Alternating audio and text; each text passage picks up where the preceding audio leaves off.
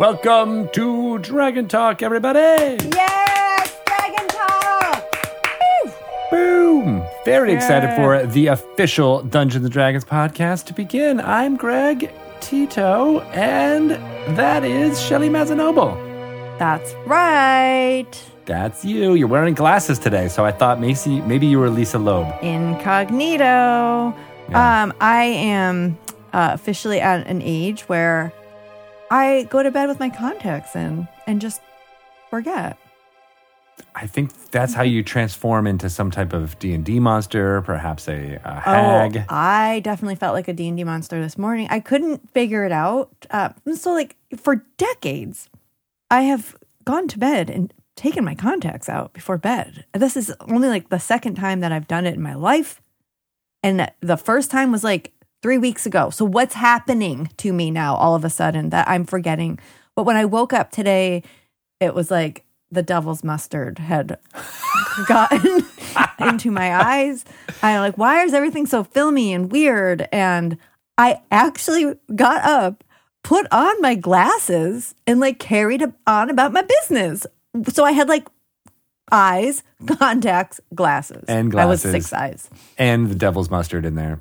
And the devil's mustard. And I was just like, I don't understand why I can't see. And then I kid you not, when I went, I showered up, came out, went to put in my contacts and could not figure out why they were not in their contact case. What is happening to me? Your eyes are not a contact case. That's not true. Where could they be? And then I realized, wait, why can I see? How come I can see without glasses?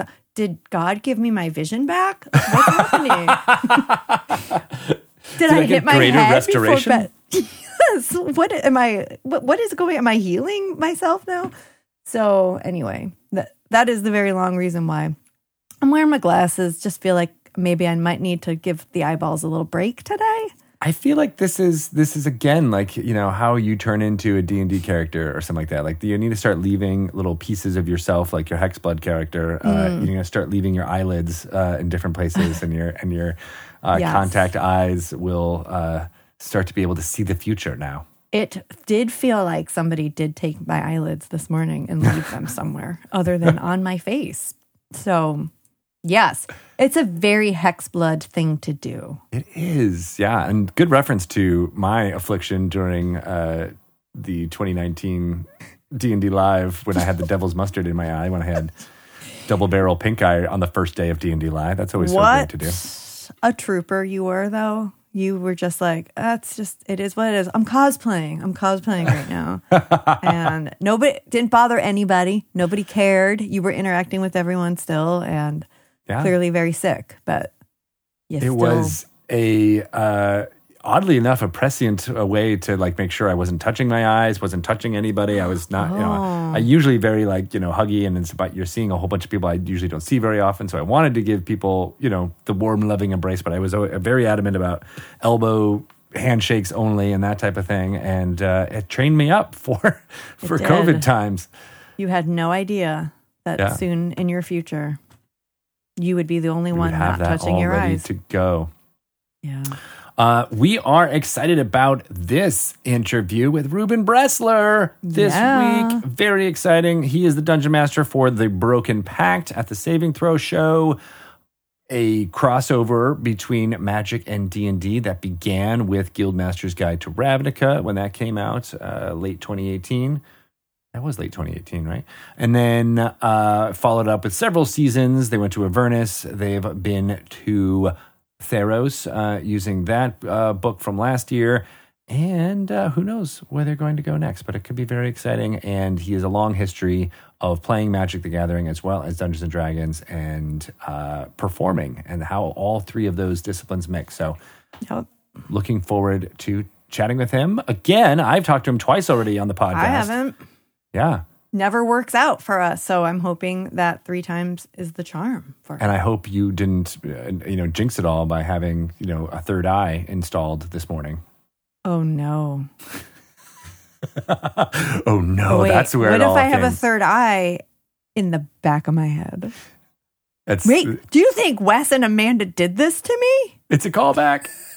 You're having body growth happening, and then that's where the contacts go. Is that they just you put them on the Oh. All right, so there's a question. If you grow a third eye and you have bad vision, does your third eye have bad vision too and you need to have contacts for it? I feel like if you grow a third eye, then it would get progressively worse. Like it's going to start off 2020 and then Yeah. it's like as you age, maybe it gets worse. Or maybe or maybe th- I feel like but also third eyes are the eye that is more knowing and that sees like, all. that's the right? one that Yeah. should always have good vision.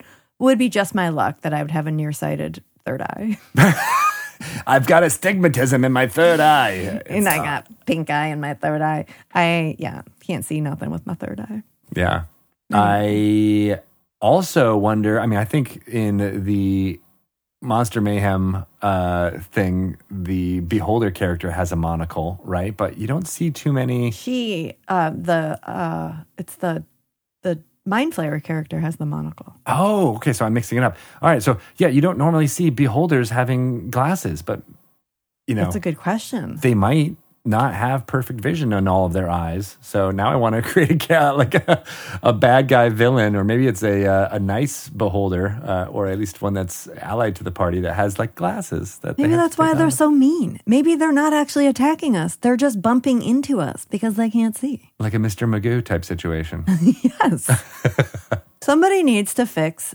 We need to get an optometrist into D and D Oh my gosh! immediately. Are there any optometrists that play D and D? Get in touch with us so we can interview Please. for Dragon Talk. Can you? I'm going to start fundraising to make monocles for beholder children. I've always wondered why those eye charts are always just letters that don't spell anything. Wouldn't it be better if it was like ampersand and uh, you know, Symbols. what is this? Loaf of bread. What, what is this silhouette? Is it a uh, fighter or a cleric? So I was starting to get bad vision in like elementary school, and Yeah. I knew that I couldn't see very well, but I kept lying to people.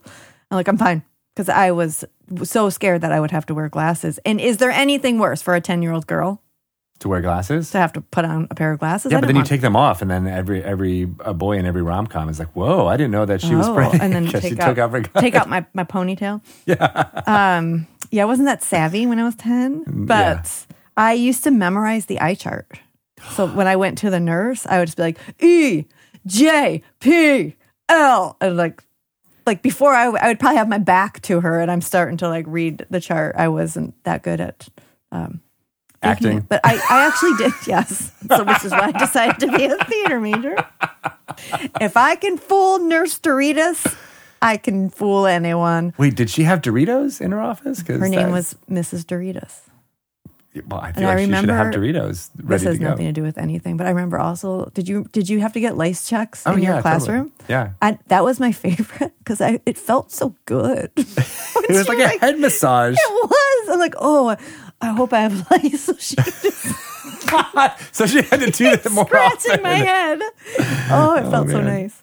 Yeah, Yeah. right. Uh, the weird things you remember uh, about going to the nurse. I just remember getting. Uh, I, w- I, I was at a town that discovered Lyme disease. It was like the town over for me. And so Whoa. they did this study where elementary school kids would get blood drawn. Uh, you know, you opted into it. But the reason I wanted to do it was because when you got blood drawn, you got a bag of M&Ms. Not like the small, like, you know, here's the just like a one little thing. pounder? Like a one pound bag of M&Ms. And I was like, yeah, I'll, I'll take as much blood as you want. I don't care. I would do that. I would do that as an adult. yeah. Like, it was why great. would they do that for a kid?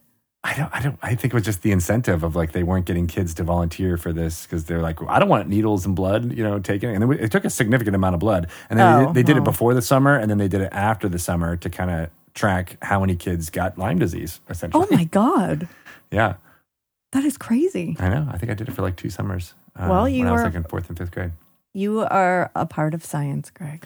I am a part of science, and Science. all I remember about it was just getting the candy. That was the important part about it. Mission accomplished. Mission accomplished. Uh, you, Dungeons and Dragons fans that are listening, uh, are going to get your own bit of candy in some delicious, terrifying tales in Van Richten's Guide to Ravenloft, coming out on May 18th. Very exciting blend of so many different types of horror genres, uh, presented in ways that you can uh, have your characters go through the mists of Ravenloft, check out all these different domains. You can build characters that are you know centered around this by having dark gifts, uh, interacting with the dark lords of each of these domains, and there are tons of guidelines and rules about how to use horror in your D and D game. So a full on package, Yeah, like a pound of M and M's. like a pound of M and M's. Would you Um, accept candy from a Dark Lord? I I mean I probably wouldn't, but my character would, especially I'm if they gonna. were doofy. I'm going with the opposite. I, my character would not, but I would. Oh. I would. Thousand percent. what if your character had like a wisdom of 10 or like a wisdom of like 5 they'd be like yeah candy why not Yeah. yeah we have been talking to Wes Schneider, uh, the lead on this book about the different domains of dread and how they're presented in Van Richten's Guide to Ravenloft. And we got a really cool one coming up about Tepest, a domain all about folk horror, the idea of uh, things behind like the Wicker Man or Midsummer or, or Children of the Corn of of uh, folkloric horror and how there's something not right when you Oh, might meet those people. So very exciting stuff. Corn. I know, right?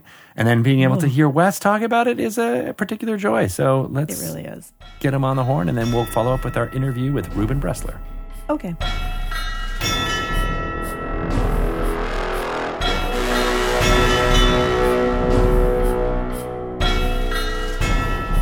Welcome to another segment of Lore You Should Know, where we like to talk about D&D storylines and information that you can use in your upcoming game that might uh, be centered around Van Richten's Guide to Ravenloft that comes out on May 18th. Or it's just really fun to know, fun stuff to get your brain going. Uh, I am Greg Tito, and I am joined by Wes Schneider. Hi, Wes. Hey, Greg. very excited to talk through this domain of dread, Tepest, uh, which I don't know very much about, and I don't know if uh, everyone listening does either. So, what's the what's the uh, elevator pitch for Tepest as a domain? All right. So every one of the domains of dread have some horror genre inspiration to them. So I don't think it's any surprise for like Barovia with Count Strahd von Zarovich is very much inspired by gothic horror tropes. Um, or you might have something like the domain of Bluetspur, which is more like alien horror that has like a cosmic horror twist to it.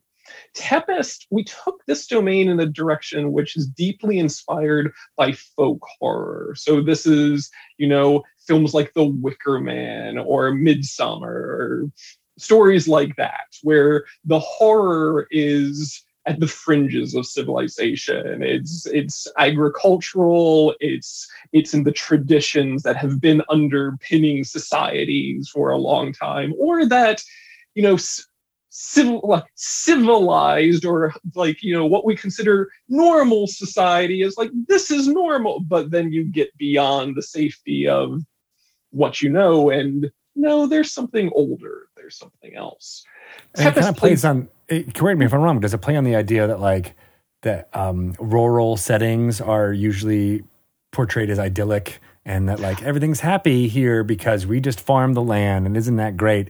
And then it takes those that idea and flips it up, be like, no, everything is not okay yeah because exactly. they're gr- growing things that are terrible.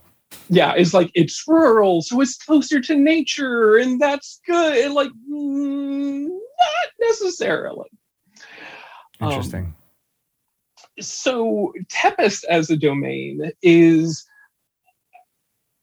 the domain itself is pretty wild. You've got high mountains, you've got dense forests, you, and you've got land that isn't so much that good for growing and survival. And in Tepest is a single village called Viktal. And Viktal is populated by happy people who are super excited to farm the land and to like fish in the lake and everything's great and nice and good all the time forever and the young um, people are children of the corn who just love to. Mm. well that's one of the interesting things is like if you come to visit you might start to notice that there's not many kids around Oh. and the kids that are around well a lot of these people are human or humanish but all the kids seem to be uh, hex blood, which are Mm. one of the new lineages in the book, where there are individuals who have been brought into being through the help of a hag. And that's a little weird. And then so is some of this folksy art and some of these traditions, and particularly a seasonal festival called the Tithing. Oh, I don't know like where this is going.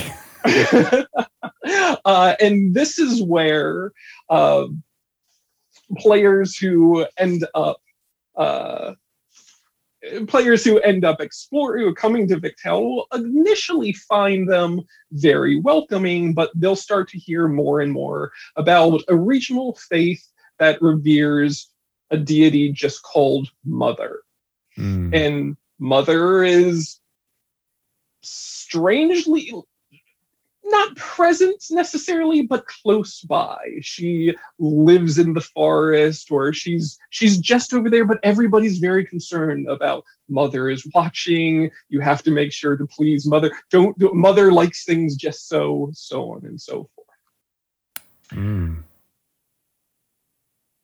I'm just I'm I'm anticipating all of the the the ways that this could go. well, at that point, um, just to to to pull back the curtain a little bit, um, so the Dark Lord of this domain. Uh, Actually, we'll start a little farther back. In previous editions, the Dark Lords of the Domain was just a group of hags called the Three Hags. Um, for Van Richten's guide, we update the story of the Three Hags a little bit. Um, I don't think it's any secret that uh, many of us who work on fifth edition really enjoy hags. You see them come up, up quite a bit in, uh, in our stories. This is one where we wanted to explore. All right, we've seen hags before. What makes a hag a dark lord? And in Tepest, rather than saying that this is just ruled, that the domain is ruled by a collection of three hags, we pick out one of them in in in particular, uh, the hag Lorinda. And she's always been one of the three hags. But the story that we'd explored with Lorinda is that, for reasons that I'll let readers find out, um, she has decided to, turn against her other two hag sisters and has imprisoned them within their own cauldron within a moving fortress called the Gurgle that uh, ranges almost like Baba Yaga's hut style through Oh, cool. Tepest. Um, but Lorinda is particularly interested in creating her own family and creating her own uh, her own children, her own offspring, which is something that her sisters didn't want her to do. So now she endlessly works to create her own servants, children, whatever have you, but she doesn't have the power of a full coven, uh, which means that she's limited. So her creations are ill fated and don't typically uh, survive too terribly long. So she Oh. creates these monstrous spawn, but they're they're not long for this world. But there's one way that she's found can uh, to get a little extra longevity out of what she creates about her made family, and uh, that's to have the people of Tepest essentially make sacrifices to to this this creature uh, that she creates through these sacrifices through these rituals she's able to extend the the life and the livelihoods of uh, of her creations a little longer Okay, so uh, so that's the tithing. Then that's the ceremony that does and that. that's that's something where the people of the town don't know all of the details. They don't know that mother is a hag. They don't have all of the details on what's happening with her. So they themselves and through the manipulations of lorinda as mother uh, and through her disguises, she's manipulated this town and allowed them to create their own mythology that is, oh, the mother protects us. Oh, she brings the fertility to the crops. Oh, she's the reason everything's fine and safe here. All we have to do is once a season have this grand festival, and whoever is like the the uh, the chosen of the festival, they get to have this, you know, slightly fatal but still honored encounter with uh with the mother and and her her creation. What is her what a uh, horrific thing is the creation? What what what is it? The lovely thing is that's up for uh, the DM to decide. We give you we give you a variety of options because this is a case where we want to make sure that if we said that like and the monsters ultimately uh, a bugbear a minotaur whatever it locks it into a certain cr band right. um so we wanted to make sure that um Lorinda's creations, you know, can be frightening to a group, whether you know their first level or you know their their twentieth level. So we part of the adventure creation section of this domain is identifying and determining what the creation, what mother's child here is, um, creating one that's right for your group. Well, that makes sense, so that it can be a uh, um just a, a, a, designed experience that a dungeon master can do, and, yeah. and and not even just for the for the challenge rating portion of it, but something that has effects on the party as a whole would be would be way more interesting than just a random bugbear. Absolutely. And since uh, Lorinda is constantly going through this experience again and again and like creating these different monstrosities, um, it makes perfect sense for sometimes it might be something like this, sometimes it might be some other sort of some other sort of terror. Yeah. I mean, I even like the. I mean, this is why it's fun for dungeon masters to come up with this type of thing, right? But, but I like the idea of it being a uh, cumul- cumulative uh, thing, right? So there, it's you know you're actually creating a you know over time, after every year or every season where this occurs, it's just getting more and more monstrous and more uh, larger yeah. And i mean and that's the that's a perfectly cool story for for something like this. I sort of like the idea of you know coming to Tepest meeting the people of Viktal, being like okay y'all maybe aren't great to begin with but you certainly are in a worse situation than you deserve. Experiencing that leaving and having other adventures and then coming back and finding like oh you're still doing your thing oh, and it's worse now. Yeah, mm. I should have dealt with this before. yeah, exactly. yeah. Uh, so what? How do the the the children that you mentioned early on uh, being hexbloods? How does that figure into this? So there's a description of Viktal in detail, as well as um, the tie that happens there, about just little elements that are off about the town. Like in general, the people of Viktal are um, you know, quite friendly, but they're also friendly under duress. And they're friendly because they would prefer to maybe sacrifice a stranger to the horrible thing at the end of the tithing or the end of the tithe, as opposed to their neighbor or loved ones or whatever have you. So there's a considerable amount of description put into just little things that groups might notice about. Uh, about the the village uh, that that feel off.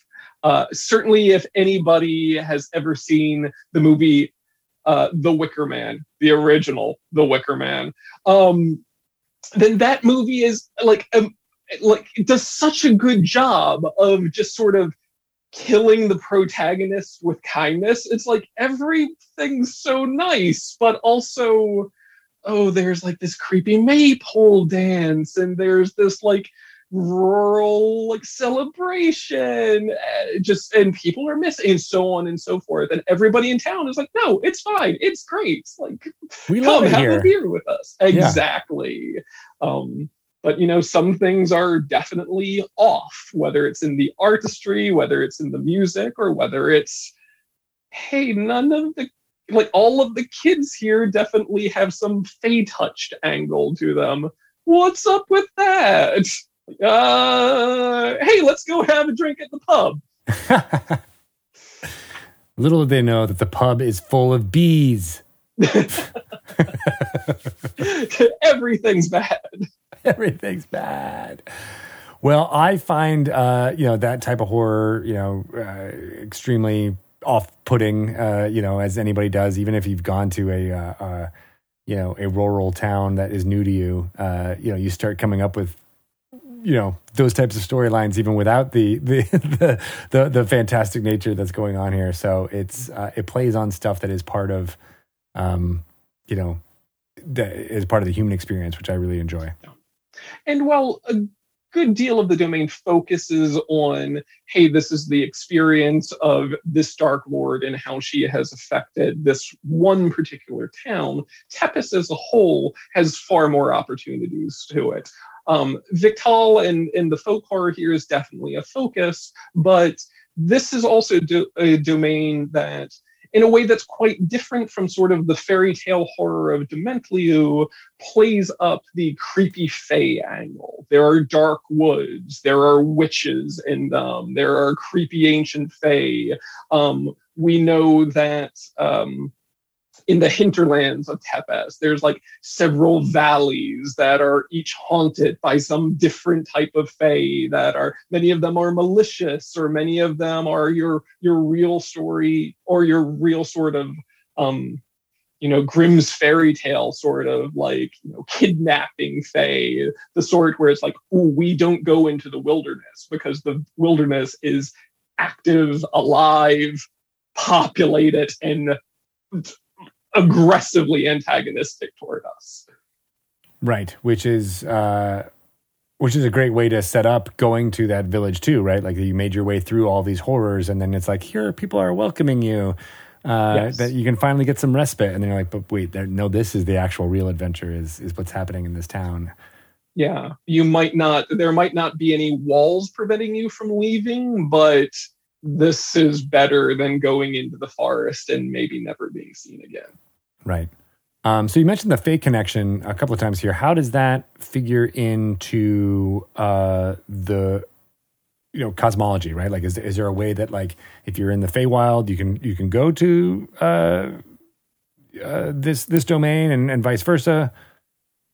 Definitely. I mean, this is the sort of thing where there's with the thematic variety throughout the book and the way that the mists work and the, the way that the mists of Ravenloft can just sort of like creep into any part of the multiverse, you don't necessarily need to be like, on an adventure on the material plane or like doing this spooky thing over here. I mean, you could be traveling the Feywild, you could be on an outer plane, you could be wherever, and the mists might have reason to to scoop you up and bring you into a domain for, you know, for a that's your experience now or for you know a night or two horror adventure. And if you're playing if you're playing a heavily Fey inspired sort of campaign, and you'd like to do a like you'd like to do those stories, those sorts of stories with more of a horror twist. Tepest is a fantastic setting for for that sort of vibe. Excellent. Well, I love uh, everything you're talking about here, except actually having to experience it. So, Fair. valid. nice. That that makes a good Ravenloft DM. Yeah.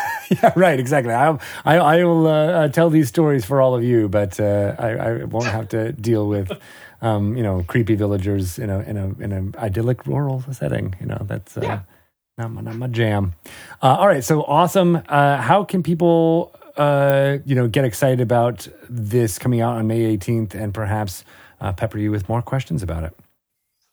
if you want to hunt me down online, Twitter is probably the easiest, easiest way. Um, my uh, my name on there is F. Wes Schneider. Excellent. Well, I am looking forward to all the stories that people will be able to tell using uh, all the domains of dread and tools within Van Richten's Guide to Ravenloft, and can't wait to hear more. So, thanks a lot, Wes. Yeah, thanks for having me.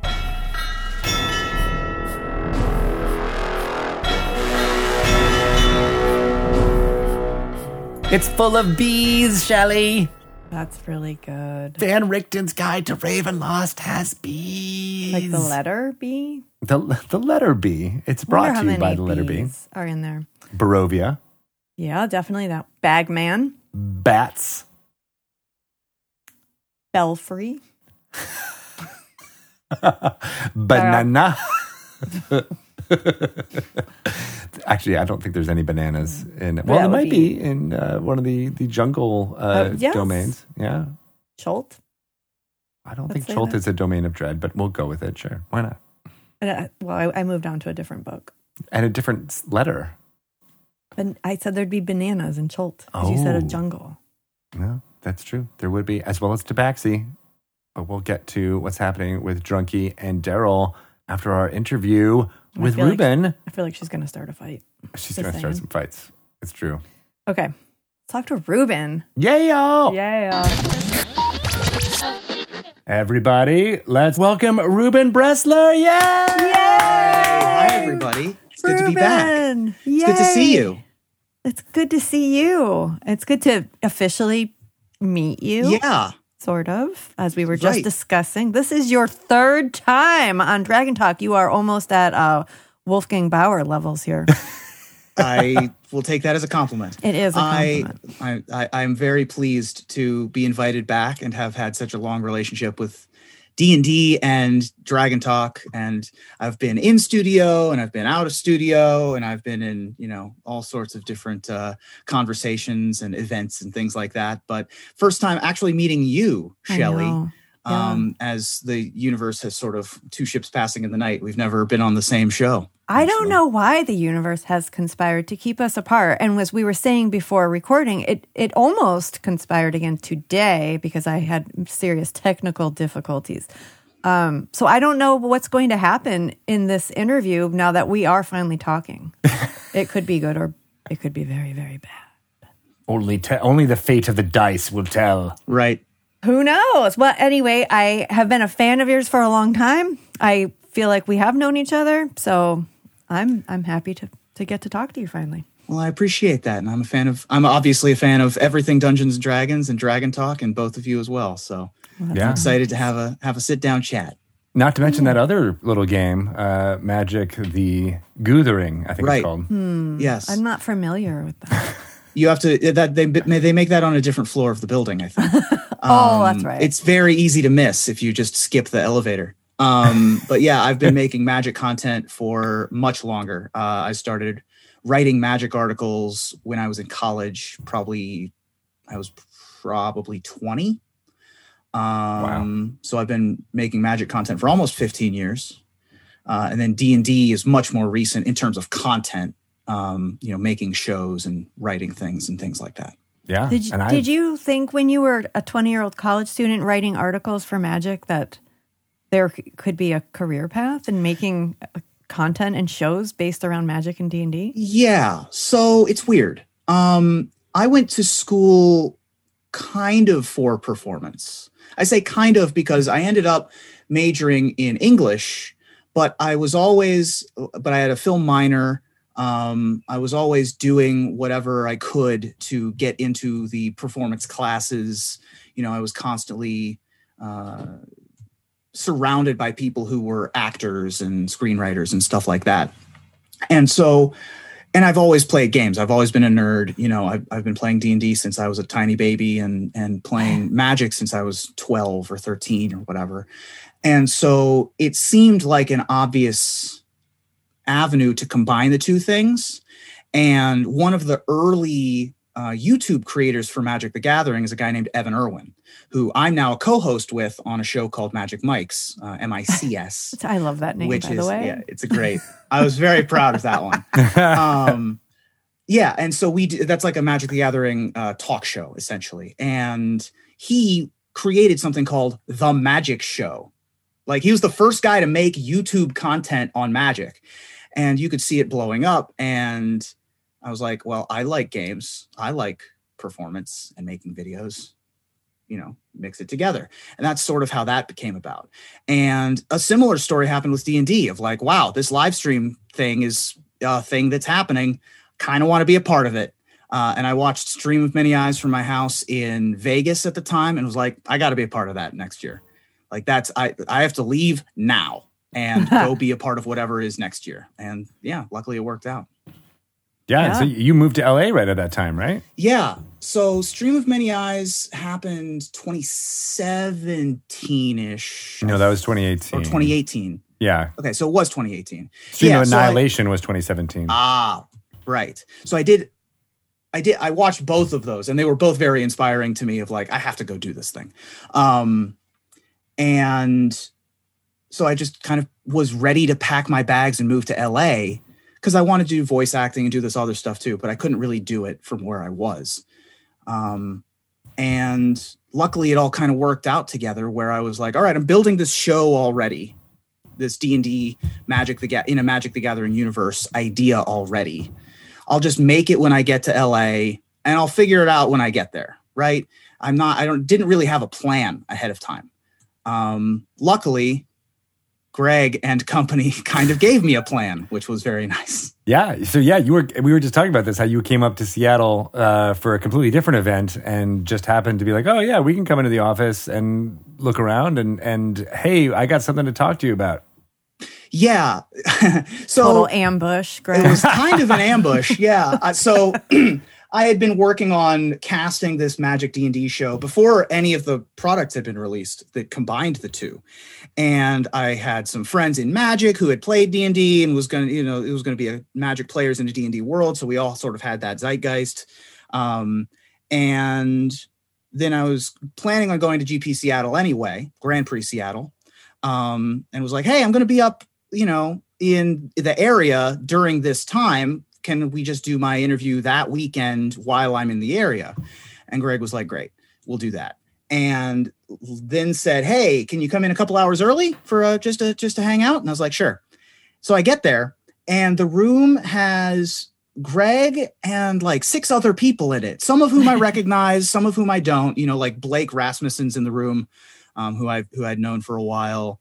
Um, there and, you know there were magic people and there were d&d people and then there were like a couple of like business people who i didn't really recognize i was like what am i in trouble the suits. base i mean kind of you know, whatever passes for suits at, at wizards Right. um That would be, I don't know, socks maybe? They were right yeah Having having the silver D and D T-shirt, which clean is cardigans yeah, Yeah. Pol- the polos actually polo. Um, that's it. so they they were like so tell us your plan and i was like here's here, that and then i told them what i just said to you and then they were like cool. How would you like to do that officially for dungeons and dragons? Uh we're releasing a book in six months called the guildmaster's guide to ravnica it coincides with magic the gathering going back to ravnica oh by the way nobody knows this yet so please don't tell anybody and, And was like, here you are thinking, I'm just going to go get a tour right and maybe I'm just score a happy free to be t-shirt. there. Exactly. I'm taking pictures of of Mitzi in the lobby. I'm just like, man, this is a nice trip. And yeah, and then it wound up wound up like this. So, yeah. And then that was the genesis of the Broken Pact, right? Yes, that was the genesis and the beginning of the Broken Pact, which was initially the Guildmaster's Guide to Ravnica show. Uh, the first one, really, Yeah. uh, which was nice, and uh, with Saving Throw show starring Jordan Pridgeon. Uh, at the time, uh, he has since left the show, but Gaurav Gulati, uh, Ashlyn Rose, and Riley Silverman. Um, and we have had uh, four total seasons of the Broken Pact at this point. Two of them on Ravnica, one in Avernus, Hmm. and then the most recent season uh, from the comfort of our own homes in Theros, um, which is yeah, we've had a couple of specials here and there. Um, yeah, it was great. It's been really great, I think, showing the breadth of fandom in the magic world around the lore and the storytelling within it. I think that was what was so compelling about your your your pitch and your idea about uh, of of doing a D&D show set in the magic worlds was that there's all this great storytelling that happens in like, you know, one or two lines of flavor text on each card uh, and the artwork and things like that, but there's so much wonderful stuff there, you know, some of which uh, James Wyatt brought more to life in the art books. But man, being able to have Guildmaster's Guide to Ravnica and uh, the Theros book give those those D and D things, having and having you guys uh, dramatize that Yeah. was just a slam dunk. Yeah, I was really excited to be able to tell a lot of these stories because there is huge, deep lore. Uh, especially, I mean, Ravnica is such a ripe opportunity because it's a city plane and it is so different from everything that D&D had done to that point. The gods are essentially irrelevant in Ravnica, and that was a really unique opportunity to sort of explore what a deity kind of deity deityless in, uh, city is like. Then you go to Theros, and it's the exact opposite. It's the photo negative. The gods are literally walking with you, and to and being able to pull all of those unique inspirations from the different kinds of you know i did a lot of noir stuff in the first season of the broken pact i wanted to have a much more xena like feel when i did theros and you know i was hugely inspired by uh, both mad max and the wizard of oz for avernus mm. um, and but also because I have all this Magic the Gathering knowledge in my head, I get to pull out these references and flavor texts and side characters and be like, you know, who would fit here is this tertiary character from this story and this line would fit in this situation. And it was it was just a, a really excellent confluence of my interests being able to combine the two. Yeah, that is pretty cool.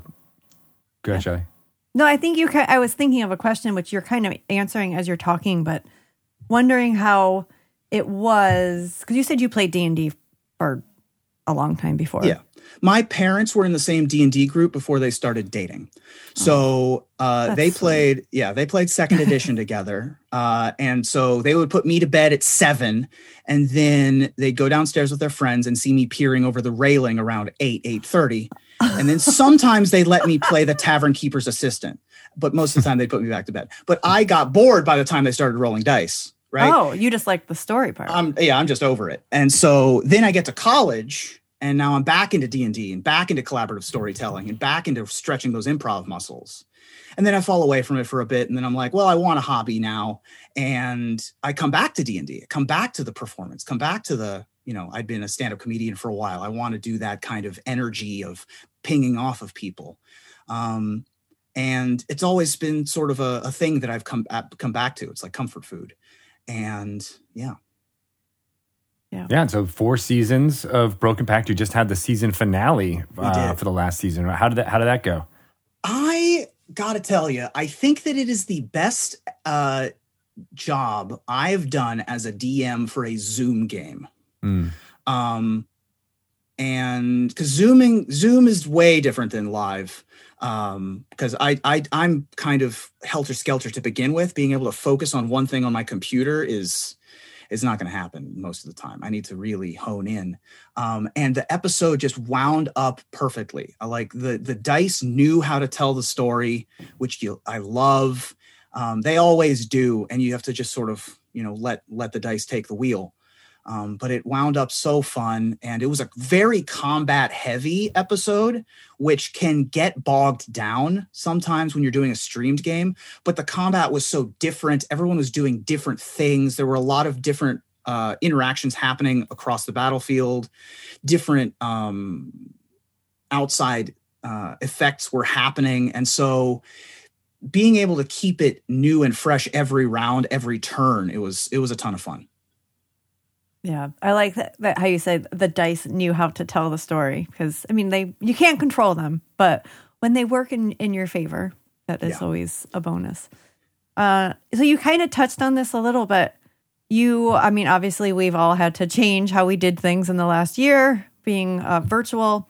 So what what are you finding as either like the challenges, or maybe there's even pros to being virtual versus being around the table together? What are some of those differences? Sure. I I mean, I am the oldest man when it comes to technology and adopting it for D&D. I didn't use D&D Beyond for season 1 of The Broken Pact. I used my book and my character sheets and my pencils and papers. And it it took me a while to get even into the simplest level of, you know, note-taking online. Um, much less using uh, tools like Roll20 to be able to have a battle map. So being foisted into this technological environment that I'm not used to, I, I'm, I'm not good with computers. This is not my area of expertise.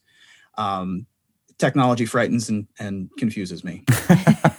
but you know being needing to do it is a, is is hugely important and there are some benefits um, to having everyone having essentially a laptop in front of them everyone has access to the entirety of the rule books at a, at a touch of a button. They don't have to futz with you know a paper book which can get in the way. Um, being able to have to to see uh, things like line of sight and darkness and having those kind of discussions is is great. Being able another great thing is having uh, hidden guests if you do Mm. something like that, which we didn't end up doing this season. But if you want to have somebody waiting in the wings and spring it on your players, it's a lot easier to click a button on Zoom than have them hide in a closet during the pre-show, getting everybody set up and keeping that secret. And then you So- forget that they're there. And Right, like, exactly. Like a few later, weeks, So uh, awkward. Or the players just don't go in that direction, right? They don't True, true. meet the shopkeep because they don't go to the shop. Um, yeah, so you know, there's a lot of benefits, uh, and for me, I I I thrive in the live setting. Um, I also have um, some social like issues with my brain where I. I, I have a problem in a live setting, much less delayed over Zoom, not seeing the body language, not seeing everything that I need, you know, that I would like to be able to see to be able to run a game uh, well, not not just um, from a from a good standpoint, but from a standpoint of that people feel like I'm invested, Mm. or that people feel like I'm not interrupting them constantly. Um, it's very difficult over Zoom. I and I also like like physical minis, building maps, um, that kind of stuff is is hugely important to me. But the fact that we've had access to Zoom Dungeons and Dragons and Discord and things like that has been a huge boon. I'm in two home games right now. One as a DM, one as a player over Zoom with friends of mine from Vegas that I moved away from. And you know, some of the people in that game are in Pittsburgh, and you know, I've been playing with with some folks who are in Seattle, uh, or or at least outside of Seattle, and um, it's it's refreshing to be able to have uh, physical contact without physical contact. Those games have kind of kept me sane. Yeah. We've been hearing that a lot. I mean, that's such a nice way to stay connected to uh, friends and family over the. I mean, when we heard it before the pandemic, when when the rise of video conferencing became kind of uh, more more all consuming all around the world, where you know we lighthearted stories of like, oh, a parent is able to stay in contact with their daughter by playing, you know, uh, across the Pacific Ocean on a Zoom call uh, and things like that. But now it's like, all right, that's pretty much standard. You know, I you got Right. two or three games. I mean, I've heard from people who be like, "Yeah, I play you know D and D you know five times a week," and you're like, "What?" And she's like, "Well, it's my Yeah. only social interaction. Like, what else am I gonna do?"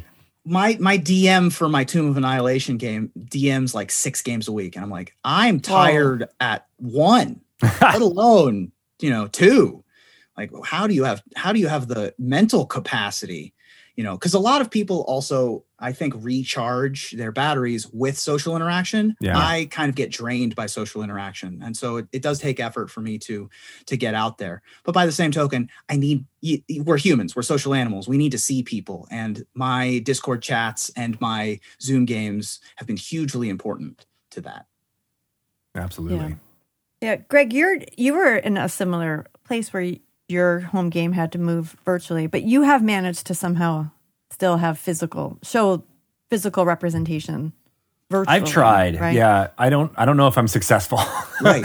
In that I have a. I Bart have says a. you are. I have a uh, camera. It's it's not awesome. It's like 720p, Mm-hmm. and it shows an image, but it like theater of the mind. Everyone's asking the question, be like, "How far away am I?" I'm like, Yeah. "Oh, well, like you can see, you're six squares away." So I end up doing the counting and doing all of that anyway. So it's really just an affectation online at this point. So I did a show called Tales from Tetheria, which was a YouTube show Yeah. with uh, Jovenshire, Lasercorn, Atomic Mari, and Noah Grossman. Nice, Smosh And- Games crew. Yeah, old, it was the old school Smosh Games crew, and uh, I had a physical map set up on my table and a second camera to be able to uh, have 3D maps, be able to use my Jenga blocks to build, you know, buildings, uh, have actual minis and and practical effects that I had a ton of fun with, and to have 3D environmental stuff because it's really tough. You know, you have a flat screen; it's tough to to gauge. And so, if you have a physical map, even if it's just in a small box in your in your Zoom window, that that's it makes a world of difference. Yeah, I'm I'm waiting for the leveling up of video conferencing where people, you know, it'll be a it'll be a big enough resolution so it won't feel, Mhm. um, you know, you're just like looking at at at a pixelated image of a very small mini, but then being able to zoom and have the not necessarily the host be the one who's in charge of that, but having the play each player be able to change and see their view the way they want to, like you can at the table, right? Like that's the one great thing is that if if everybody's around the table, you can look and bend and, and see what you need to see uh, from whatever angle you want, and that's the only part that's really missing for me at this point. But you know, you have the minis, so part of me is like, I want to be able to show them off as much as I can. like these are these are my accessories. I want to I want to show off my my cool new duds. You know, keep up with the Joneses, show 'em my new mini kind of deal. And you can't do that really anywhere else other than on the table when you, Yeah, you when you unveil when you unveil that sweet mini right Mhm. as a dm you're just like you make this thing you spend your time painting or crafting it and then you're like oh man this is going to be this is going to be a good time when i get to reveal it and you like hide it in a black napkin right you ever done this yeah, where you're just like, all right, you walk into the room and the lights are low and you hear like a growl and suddenly you see and you unveil whatever it is you just made and your players go, "Oh my god, that's amazing." That that feeling is isn't there. And I'm looking forward to it coming back. Yeah. for sure. I have one of my favorite minis memories is my in my very first D&D campaign, I was playing an elf sorceress and she could cast mirror image. And we because we're wizards and we have lots of minis around the office, the dungeon master actually found like 8 minis of my character, the same one I was playing. So when I cast mirror image, I could like f- put her in formation. like Okay. all of her That's little cool. minis. And yeah, so they and I could even like hide the real Astrid in that pile. So if the if I were hit by a monster, I could tell the dungeon master that actually didn't hit me. That hit one of her That's mirror great. images. It's still Yeah. one of my favorites. During the Avernus season, we had a couple of car chases effectively, and we got to use, you know, Hot Wheels cars effectively, like through a canyon, right? To to sort of measure distance. I love that kind of stuff. Yeah, I agree. It really does make the the the the argument that D and D is just play, like right, like because you're using Matchbox, you're using the little toys, you know, and it, it just harkens back to you know how uh, uh, Gary Gygax when he was writing monsters from the Monster Manual was really just taking like, oh, here's a toy I found Yeah. that I've been using at, at, at the miniature. It's an owlbear, uh, you know. There it is, and I'm like, that's Right. that is uh, d- such a D and D thing to be able to use Matchbox cars. I think my best minis story is that we did a, a Christmas special for the first se- after the first season of the Broken Pact called "Izzet Christmas Yet?" uh, spelled "Izzet" like the like the guild, and they had to go on an adventure to essentially save Christmas. And before the game started, I said, uh, "There is a rule: you eat what you kill." And all of the players looked at me and they were like, "That's kind of gruesome." And then the first combat happens, and it's a bunch of evil snowmen that I represented with marshmallows. Oh, And I said, "Remember." You eat what you kill. And they're like, oh, ah, I get it. yeah. And then like uh, the big bad ended up being like a chocolate muffin thing that I found. And they were like, I don't think I want to be the killing blow. That's way too much food. No, I would be all over it. That is very motivating for me. Like I would be like, let's Yeah. fight a wheel of brie. Let's The go. maps, the maps that I made for that special were in gift box lids, and I made them out of frosting. And like, so I made a snow oh frosting God. Oh expanse. my with, god. with cookie pine trees that I covered with the box. And I said, and as you're walking through the woods, let's see what you get. And I placed the present in the middle of the, the table. Oh, That that's so, so, great. cool. Yeah, that was fun. Now Very at the next D and D session we have, that's something like that. We'll be like, all right, here comes a porterhouse steak. Uh, it's Right. going to attack you. you got to eat it all when you kill Welcome it. to Meat Mountain. Coming to get you. Oh Here's that entire celery stalk. Uh, it's Mm-hmm. it's a tree ant. You got to kill it and then eat the entire thing. That I would do. Smothered in crunch brie. it down. Uh, smothered in brie. I'm really feeling the brie right now. It's Do an you ooze. think are we going to be weird again when we can play D&D together in person? Like what's that going to be like? You know, the short answer is yes. The longer answer is it's going to take a minute to for because so I'm type 1 diabetic. I went outside like a total of 25 times during this whole thing. wow. uh, most of which was to my aunt and uncle's house across town. Um, I didn't go to a grocery store. I didn't do any of that stuff. I'm now fully vaccinated in my sort of cool down period, and I went Mhm. to Costco yesterday, Whoa. and I was like, What this was is a that lot. like? "It was Yeah. a lot." I, I mean, jumped right in. I don't like being outside with strangers to begin with. And it was a lot of, you know, input and noise and getting used to that again will be tough. Like I'd love to go to Galaxy's Edge. I'd Mhm. love to. I'm not ready to go to Galaxy's Edge mentally right now. Yeah. I'd love to go back to my LARP.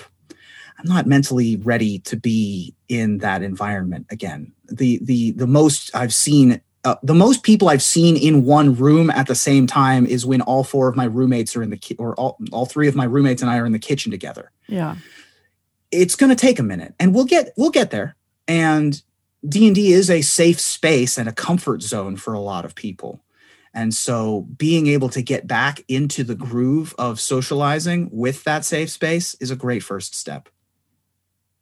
Yeah, Yeah. I, I keep thinking about conventions and, and, and events like that, and, and seeing pictures of it even just kind of gives me the heebie-jeebies Yeah. uh, at this point, or even just watching movies or film that are like, oh, why are there so many people? They're hugging.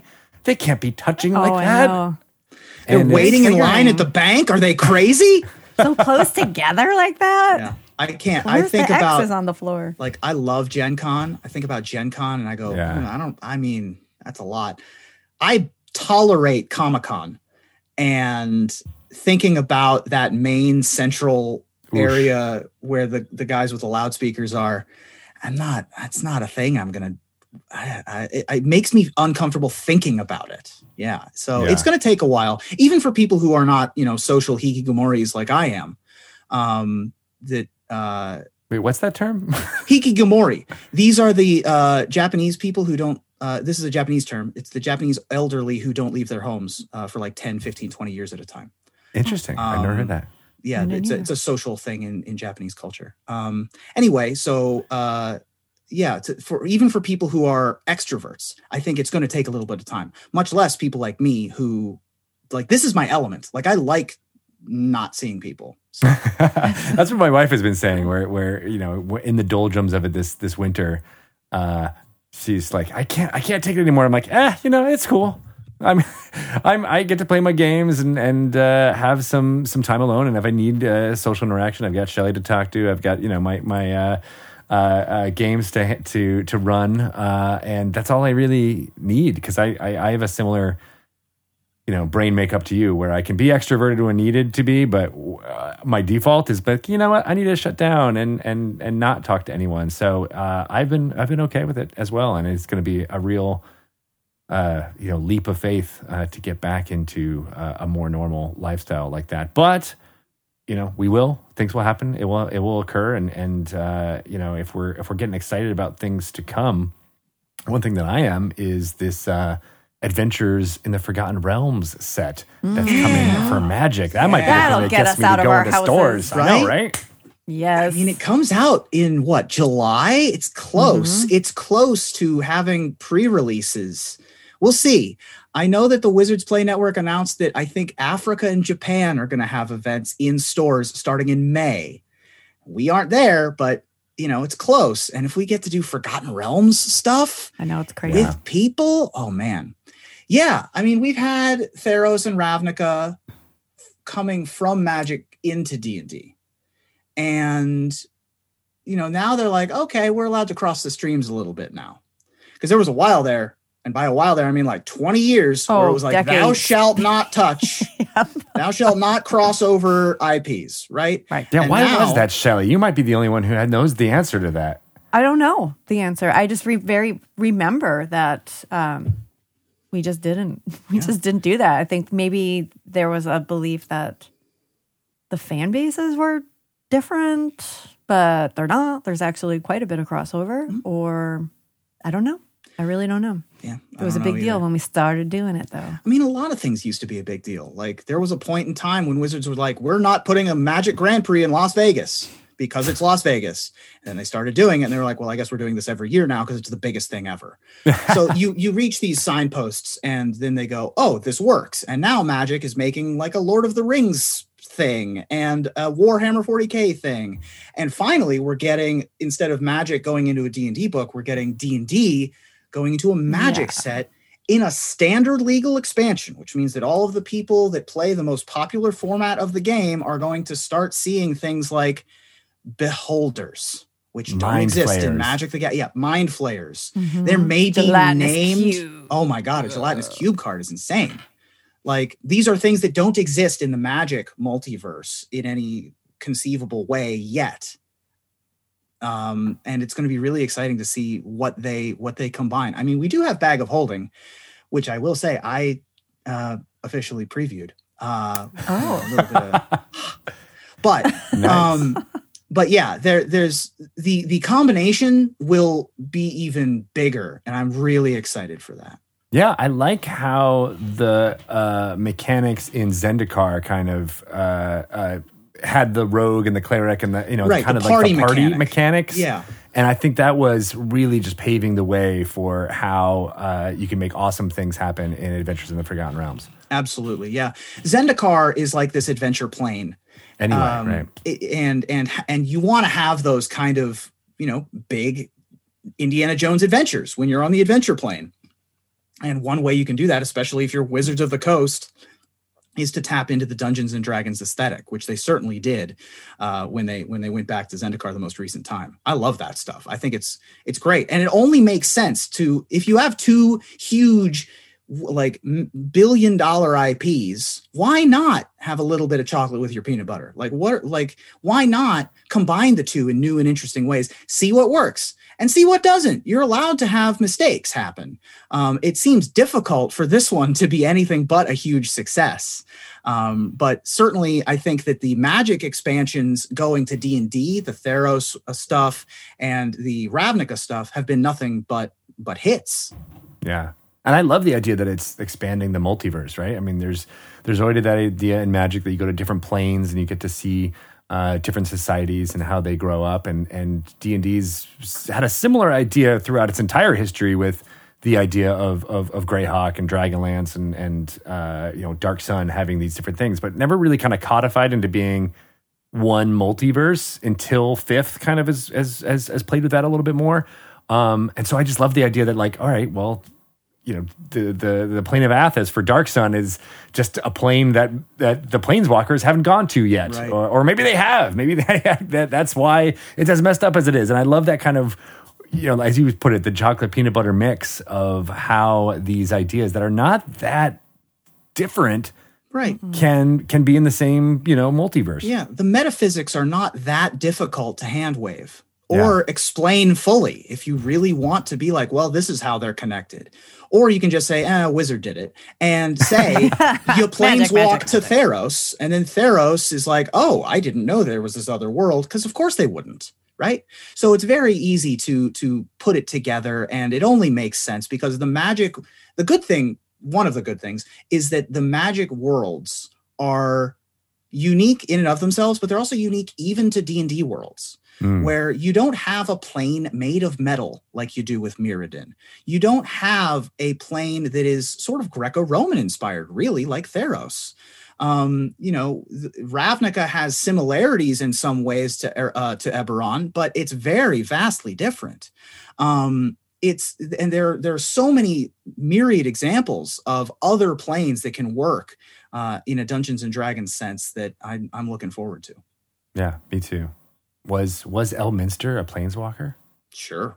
sounds great. Like he's he's probably one of the old planeswalkers before the the mending happened, where you know the planeswalkers kind of got powered down like 15 years ago in our time, um, when the events of the time spiral happened, and you know before that they were basically gods. They were so powerful and so unique and so ridiculous that they essentially were all Elminster.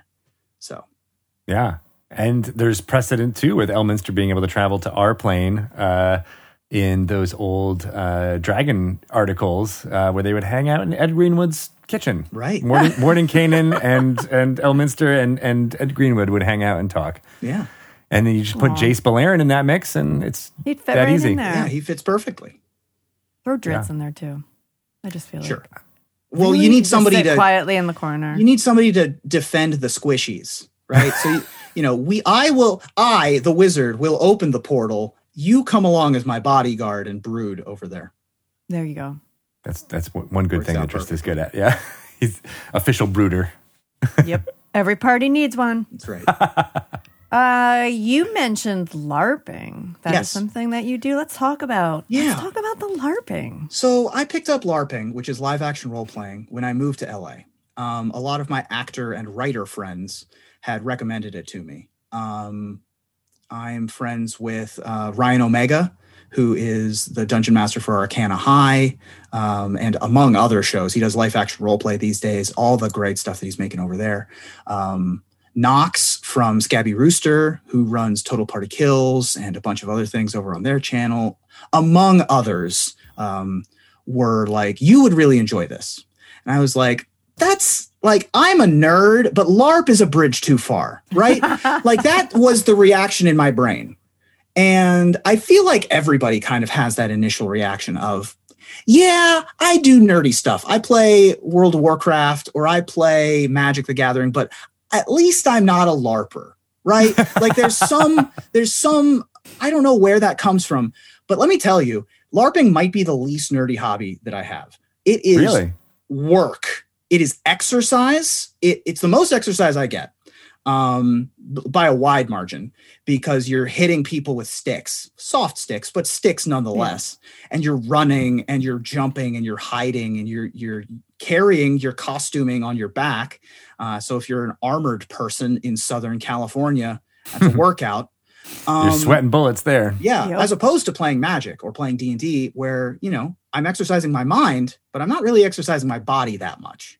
Um, and so uh, that's one of the real big benefits of LARP. And the other thing is, D and D is awesome, and you get to be a, someone else for four hours every week or something like that.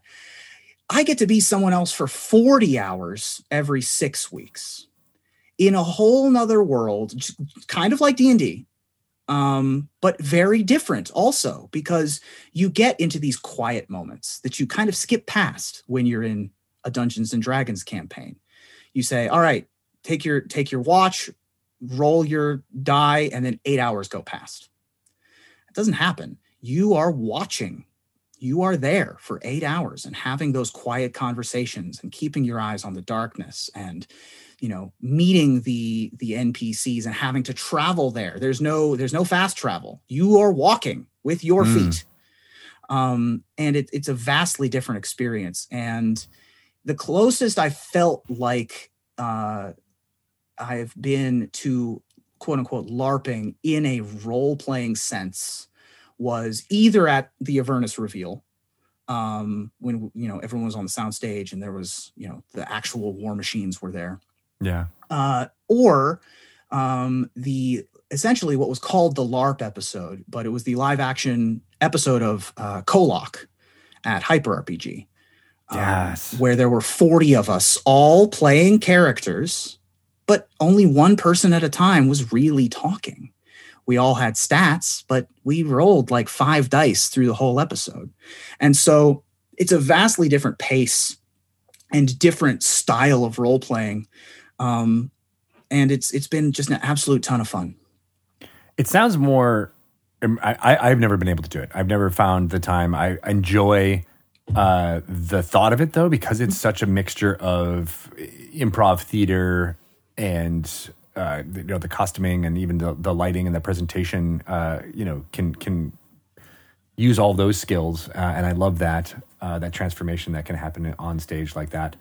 Uh, but then you also have this kind of epic adventuring feel, right? So you can actually immerse yourself in being, you know, the kind of characters that you used to pretend when you were a kid, right? Like I'm going to be Aragorn running through the forest, and I'm, I was the kid who had Yeah. the stick, and I'd be whacking it against And you can laurel do that. bushes, and Yeah, it's like, oh, that, that orc is really getting it, you know, from from me, and and um, it sounds like there's just it's just so much more of that where you have that full body imagining that you know is is very childlike, but to be able to do that as an adult with other adults who take it as I don't want to say seriously, but you know, as, as committed to it as good. as you are, um, it, it it- it's probably the closest thing that we have to to to transforming and being in that in that world. Absolutely, yeah. I mean, if you enjoy the sort of lighthearted role play that is Ren Fair, if you enjoy the uh, in-depth, serious conversations that you have in certain games of role-playing games and Dungeons and Dragons, and you have literally any other interest in social interaction, be it uh, cosplay, creating costumes, be it um, exercise and becoming a, a, a stage fighter effectively.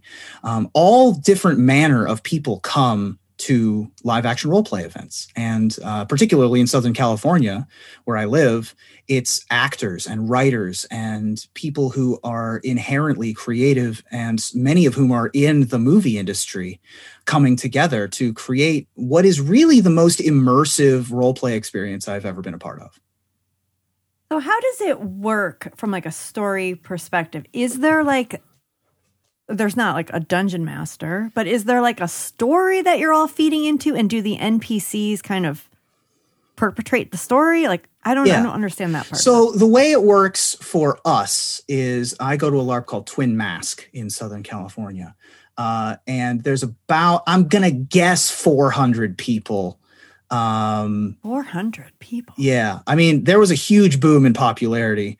Um, if you've heard of Twin Mask before, it's possibly because uh, there was a segment on The World According to Jeff Goldblum where Jo- Jeff Goldblum showed up and recorded an episode in the games episode.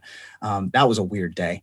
Um, It's getting weirder for Yeah. Jeff Goldblum. It's popping up boy everywhere. let me tell you yeah um yeah if you want weird you can do worse than jeff goldblum. Anyway um so uh at any one time there are probably a hundred player characters 150 player characters walking around the game space which is like an acre or two of you know like three quarters of a mile or area. And uh, then the rest of the people are npcs and they're wearing npc costumes or they're just wearing what's you know a white headband signifying that they're out of character. Oh. And then there's also storytellers. And instead of dms there are storytellers. And the Okay. storytellers are wranglers essentially and saying like all right you're a zombie. Go be a zombie. You're a politician. Go do this right? And they're sort of organizing things behind the scenes making sure that all the mechanical things work there's probably about 15 storytellers then there's a bunch of logistics people 15 or 20 and they're also all players right? They come off sta- come off of their shift as uh, a storyteller and then they go back into the game as their character. And it's sort of all this collaborative storytelling uh, working together like that. And so it it is a science kind of to get everything scheduled correctly. I could never do it. Um, the folks who founded the the this this particular larp are old school east coast larpers and then this one has been around for 10 years or whatever.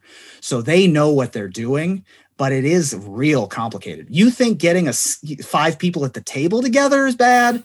Boy howdy. Let me tell you what it's like trying to wrangle 400 people at at a at a state campground or whatever Yeah, yeah, and Ryan Omega uh, did a lot of great work uh, for us around the Icewind Dale, Yeah. uh, the D and D live uh, last year. Tried to do that, you know, that kind of thing on Zoom, uh, and uh, you know, to varying degrees of success. But uh, he is, I, I love the work that he does, and he he does it so well, wrangling all those people. Ryan, so I have a very unique experience with Ryan Omega. He and I play cousins in this LARP, so we're directly related. Oh, cool. I he's also one of the first people I contacted when I moved to LA.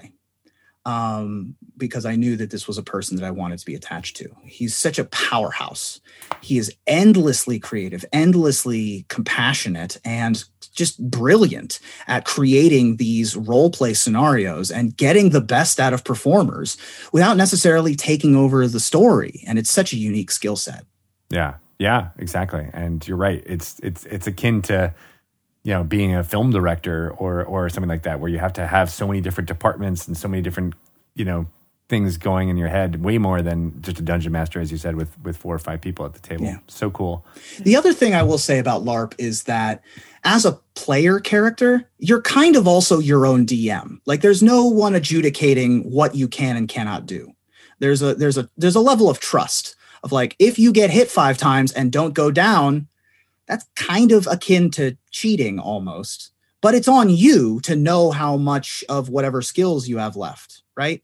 And there's not always going to be a storyteller you have to go create your own story and instigate your own role play and be a part of the world as much as you want the world to revolve around you that's one of the big mistakes that new like me even you come into larp expecting the d&d experience you're going to have a bad time Mm. because as the d&d party you're the main character and one person is tailoring an entire world to you that doesn't happen in a, a much uh, you know much more open world the world exists and you're in it and you can make your own story and you can maybe become some sort of main character whatever that means in the context of your event but you're going to be done with the event at the end of the weekend and say like man i had such an epic journey on xyz and someone else would be like i didn't even know that happened Oh wow.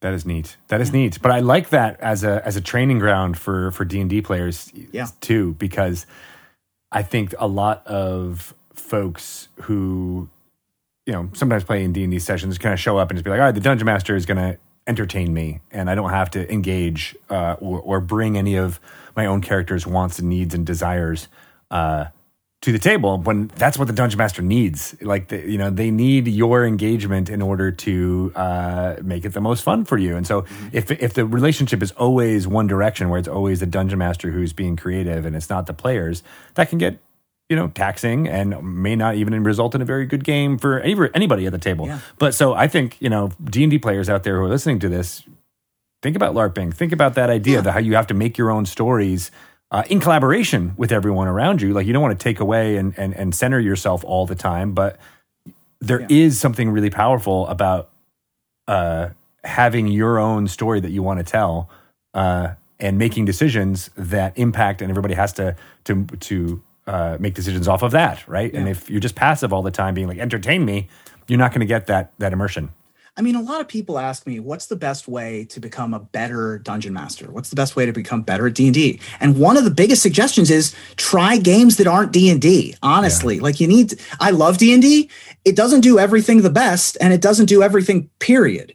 And so trying other not just role-playing games, trying other board games, trying other LARP is a, is another thing that you know you need to expand your horizons a, at least a little bit beyond the player's handbook.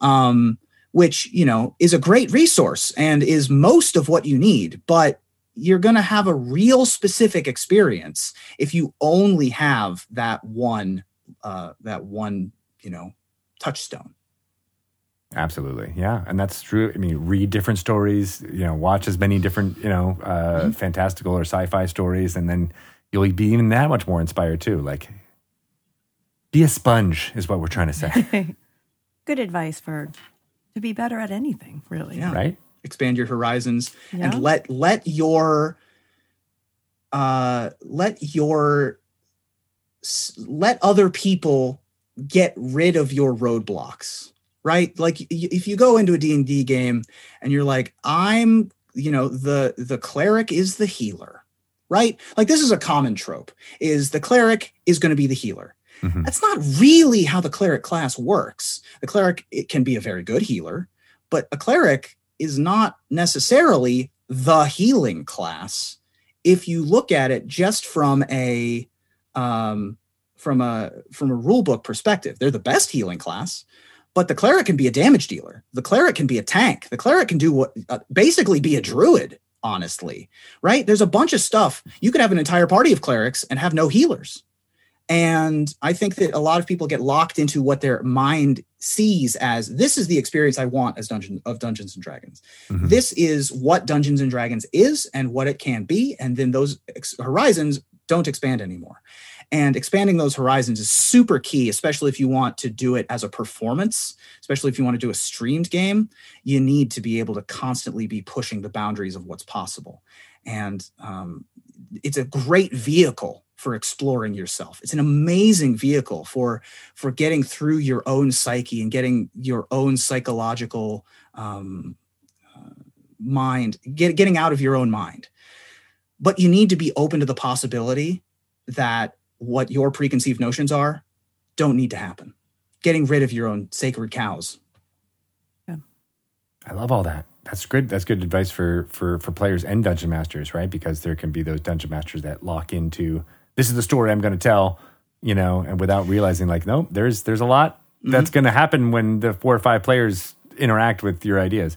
And that was me honestly. The first couple seasons i was way more of a roll railroad dm which is fine for a stream show um because you kind of need to be a little bit of a teleplay performance. Yeah, but i realized i was way too hard in that direction and have since you know essentially done way less prep and become way more zen with like all right here's here's the general idea that's what I keep telling Shelly is like, That you know, comes the zero prep uh, DM is so much fun because don't you don't know what you're going to do. it's But not I don't know that that's what like a new dungeon master could really do. for sure correct you don't know. reach Yeah, you, that's true. you have you sort of have like a neo moment when you're a dungeon master where you over prepare you over prepare you over prepare and then one day you're just like i'm just not gonna do it right Yeah. and then suddenly you release and become wind and it's and then oh, I've definitely released and became wind. right? Not and it's so freeing to be like wow it was i didn't plan this scene. I didn't plan this npc i didn't plan this description. I didn't plan this combat. And it takes a lot of pr- the, the preparation that goes into that is just knowing what rule stats are how you know doing quick arithmetic on dice knowing what you know the basic rule set is and then using that to paint a picture yeah, all the So- things I'm I'm not great at. well it uh, comes with time it comes with practice But I like that going into it with like that zen feeling. Like that's when you have the best stories, right? Mm-hmm. Because everybody picks up on that. Like, you just you don't know what's going to happen, and when you don't know what's going to happen, and you're not trying to make something happen, yeah the players My- just have that freedom. my campaign notes these days are like if you looked at one of my campaign notes from the first season i had like five pages of just like way too much and now me and my writing partner phil deluca um, we sit down for an hour on zoom and just like chat most of the time about magic but then like occasionally we'll come back to the doc and i'll write like my three paragraph intro recap of what happened last week and then there'll be like three bullet points Yeah. like Wow. here's here's what we have this week and then I'll just be like, all right, players, what are we doing? Right. And it really helps to have a talented cast, obviously. You know, you need to have you need to have that interplay. And so having folks like Jordan and uh, and and Danielle, who joined this season, Danielle Radford, um, have having really talented players super helps as well. Yeah. Awesome. Um, so you're you are often guesting on other shows. You've popped up on Yeah. many different. I'd love to be on more, but uh, He's available, everyone. I'm available. Whenever someone invites me, I, I try to make the time.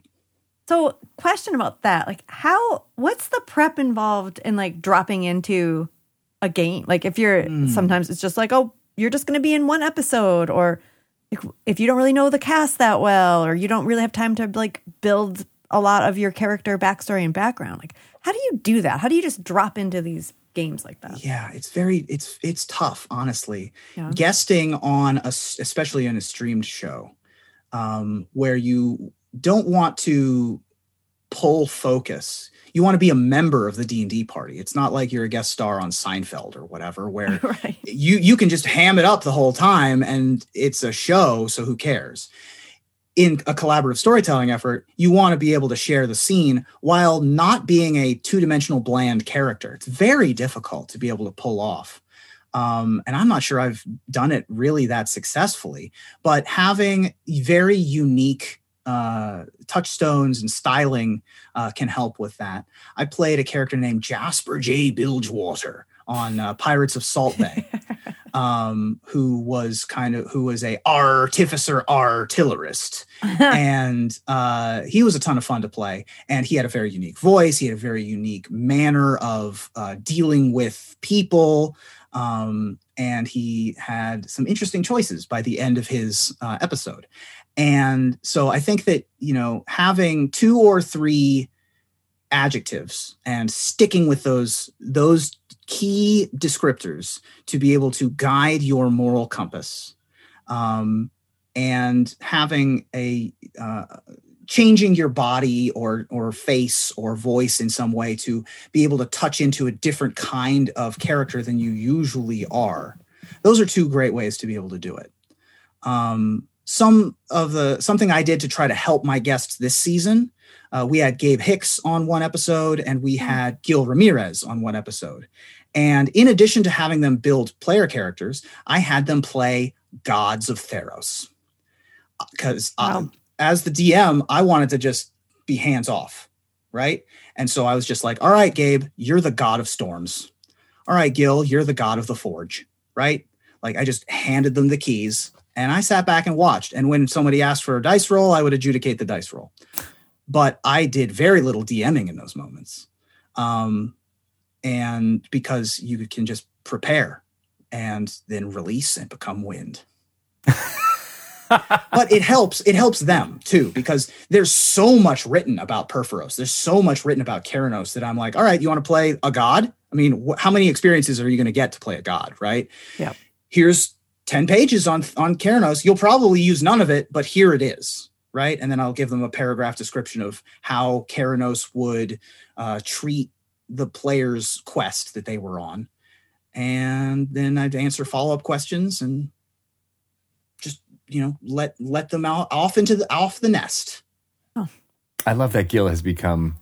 Not only does he is he a blacksmith by trade, uh, he's become I can role play your blacksmith. He's like the he god did, of he the did that yeah. in uh, Stream of Many Eyes. He did it at the Descent. He was Bel, the the the uh, you know devil who is crafting so many of the war machines. Uh, and and Purphoros, like how great is that? he larps too he's uh, one of my one of my buddies in character too That's why uh, that's why we got him on board for for the Stream of Many Eyes because it was like, oh yeah, you can you can use your LARP skills and your blacksmithing skills together. yeah he's the, i mean uh, the the talent of the d&d performance community is constantly mind-blowing and it's especially in Southern California. I feel like there's that mean, that like crazy. that you Like- know uh, just meteor of people who are are excited to do whatever you throw at them. Essentially, Mhm. and then every once in a while one of them will be like oh by the way i'm also in this tv show right or i also wrote this pilot right by the way, I'm Jeff Goldblum. And Right, like, oh exactly. shit, right? You are. I, I thought you were just the elven sorcerer. hmm yeah exactly Awesome. Well, it's been so great getting to uh, chat again with you, Ruben. I'm glad that Shelly, you and, and Shelly Finally. this is got great. Yep. I'm so happy to get Worth to chat again. Well, I appreciate that. I I, I try to be uh, as charismatic as I possibly can be.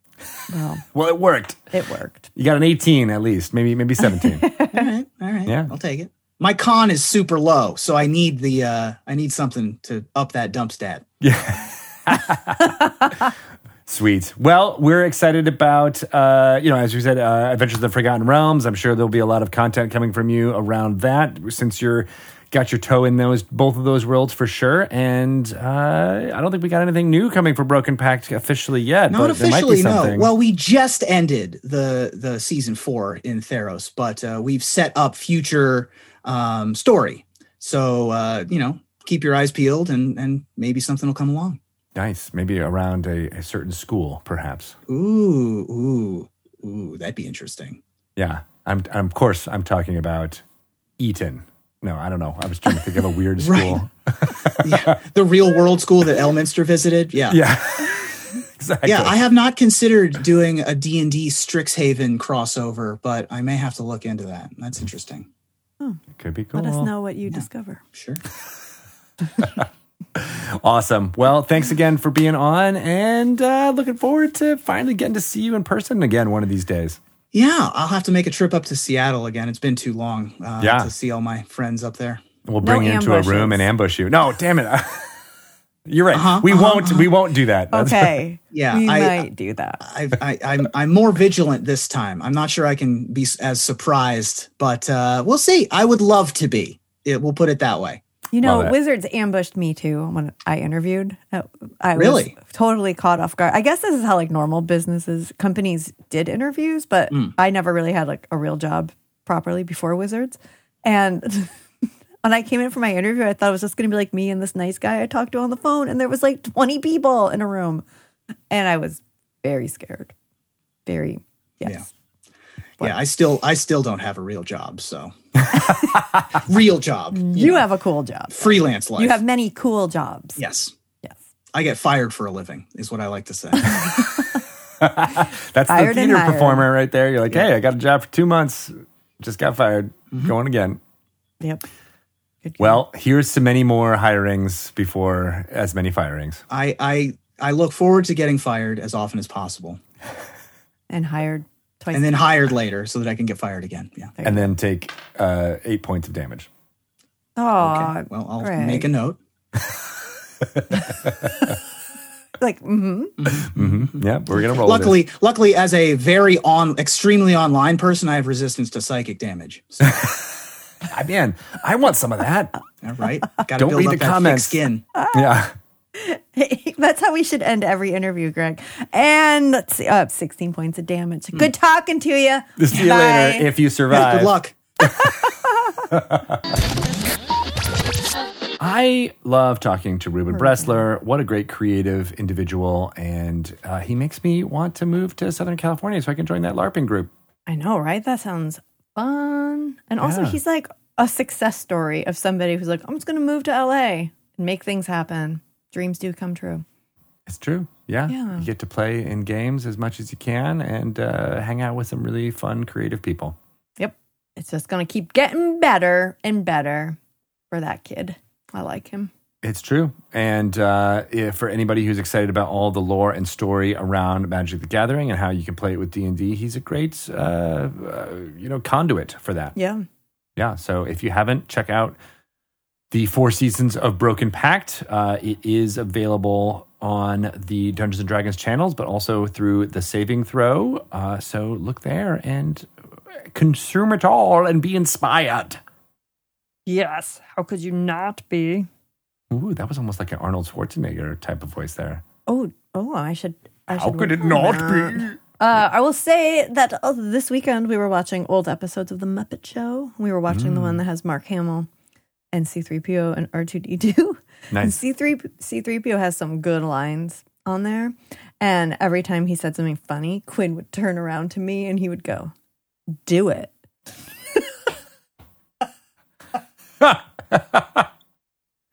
like you want me to do my C3PO voice? He's like, "Yes. Do it." do it now so he made you do those lines in your c3po Yes. voice Oh. Yes. I know. Like, it's so great having kids so they can you know be the best audience members ever that you've ever He's- wanted He's a really good audience. I didn't Yeah. realize that that he liked my voice so much. But he likes your voices that's so it great does. Well, people can get in touch with you on social media and let them know how much they love your voices or just your your, your demeanor in general. How could they do that? Uh, oh, you can find me at Shelly Moo on Twitter and Instagram. You can also follow my new Instagram account. And you guys are. I think I'm at like 50 followers now. Wow, nice. And it's at two old moms. Um, I had to put it up on Twitter too, but I only have like four followers on Twitter. So let's focus on there. Instagram. I'm not gonna like over ask here. If you can only follow one thing of me, throw your throw your follow to two old moms on Instagram for um some tired old parenting. you should do it for The- no other reason than to see the picture that is the avatar or the profile pic Do for you your like Twitter. that? Oh my! I, I I called the entire family and I'm like, oh my god, look at Shelly when she was uh, what 15 in that picture, 16. Yeah, I made about 15 or 16. You've got very big hair because it was the 80s. huge. Teased up. Oh, the the bigger, the better. Yeah. Absolutely. That It is was- like some seriously damaged hair follicles. It was spectacular, uh, and uh, you know, uh, it's it's fun to go back in time. It is. It Yeah. really is. Thank you. So go follow and find see that picture for yourself, and please Please do. let her know how two broke moms is doing. No, two old two old Two broke old moms. moms. God. And what when are you starting that podcast? Oh, um, I don't know. My my friend who's also in the picture. That's Doctor Cynthia. Um, she's she's an actual doctor, so she actually might have good advice for you. Um, me on the other hand, Not so much. uh, we keep talking about it, but soon. Soon. yeah. Nice. Speaking, yeah, yeah. We'll make it happen. I'm excited to listen. Uh, you can follow me. I'm at Greg Tito on Twitter as well as Greg underscore Tito on Instagram. And I've got a little podcast called The Reengage TNG. You can follow that uh, and uh, listen to four aging Gen X actors and performers talk about the old Star Trek episodes, uh, starting with the first season of The Next Generation. We're almost done with the first season, so Oh my uh, god, check it out. it's Gen X. Gen X is is where to be right now. It really is. Yeah. Maybe it's just because I've always been so firmly ensconced in the slackerdom of, of Gen X, uh, but it is certainly an age. Yeah, I like it. If you want to find out everything about Dungeons and Dragons, you can go to dnd.com. No, dungeonsanddragons.com and download Dragon Plus to your oh. phone. There's a really great issue coming out with tons of stuff around Van Richten's Guide to Ravenloft as well as it's out. Yeah. You can see that horrible bag man. the bag man. He's in there. It's a very, very good issue. Very good issue. Tons of wonderful preview content as well as creative stuff flowing through the Dragon Plus. Yep. So do that, and you can look at that on dragonmag.com if you're interested and don't want to download it to your phone, but it is better on the phone, I will say.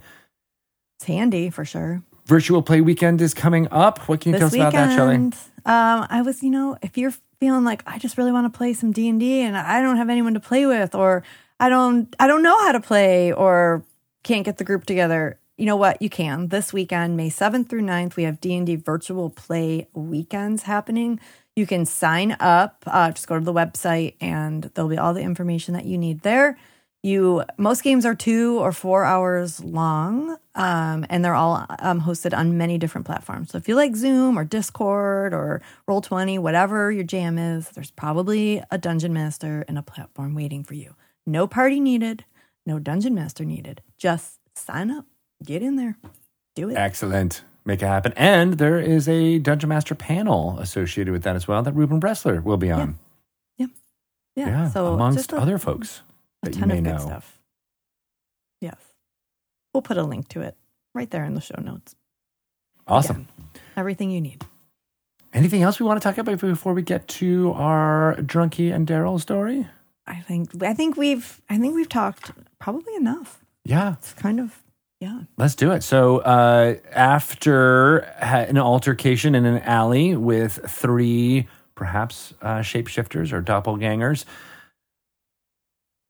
uh, sh- uh, Drunky was able to grab a amulet and run away as fast as she could through the streets of Waterdeep, uh, avoiding an apple cart. Uh, Daryl was following along, and they finally avoid that apple got to the uh, North Ward and the safe house. And Daryl did a special knock uh, at the door, and uh, you were able to be let inside to a very dingy uh, room. There's no open windows. Uh, it is very um, uh, musty and dusty. Uh, so the small amount of sunlight that is getting in, you can kind of see it filtering through the boarded up uh, windows. Um, and inside is uh, a table and four chairs, uh, two of which are occupied uh, amongst people who look like they're playing a card game. And the person who let you in is a uh, a thin, tall man, uh, old, with gray hair kind of pulled back in a ponytail. Um, and he says to both of you, he's like, Yes, yes, please close the door. Oh, Uh, come on uh, in, come in. We saw shapeshifters. Yes, they are they are everywhere in the city. Why are they? Why? Why do they look like Daryl? Why him? I am uncertain. Uh, Daryl, are you aware that they have been uh, taking y- your shape? Uh, and Daryl says, Yes, but uh, it is quite disconcerting to have to fight yourself. But why? Why are they? Why Daryl? We do not know, says the long haired man, uh, but the organization is uh, at full alert. Uh, we are calling our members uh, from other cities, attempting to fill the streets with as many trusted agents as possible so that we can determine what their plan is. But most of us are afraid there is a coup in A coup? effect. They are planning to take over uh, positions of the secret lords of Waterdeep and are de- trying to determine who they are, as well as uh, Laeral Silverhand, our leader. Do they I don't think? think, a doppelganger will be able to assume her position, uh, but they seem to have uh, quite a few resources at their disposal. do they think that that Daryl is just a somebody who's close to the secret lords, or do they think he is a secret lord? Daryl, are you a secret lord? No, I'm not a secret lord. What are you talking about? I, I, I we grew up together. How would I have been a secret lord of Waterdeep this you entire time? You were missing for a while. I don't know what you were doing. Um, can I do an insight check on this guy? Sure. The ponytail's really throwing me. Twelve. I don't 12. trust sensitive ponytail man. Uh, so he seems very concerned uh, and cautious. You know, he's he's absorbing what you're saying and he's trying to give you information. Uh, but he is also uh, in the back of his mind, even with the twelve, you can kind of tell that he's just as suspicious as you are Suspicious of me? Of both of you. Uh, you know, he's you can see his eyes kind of darting and, and trying to, you know, look for Oh. any signs of uh, that you're not who you say you are. Okay, I am going to show him the amulet. What is this? If one of the shapeshifters was wearing this. I Mm. got it off of him. Daryl says, "You did. Actually, it was me. You were. You could barely yank I a a, a, a chain off a dog." And I interrupt him like, Uh, the ponytail man says, "This is very interesting, uh, but uh, please, I, I must examine this.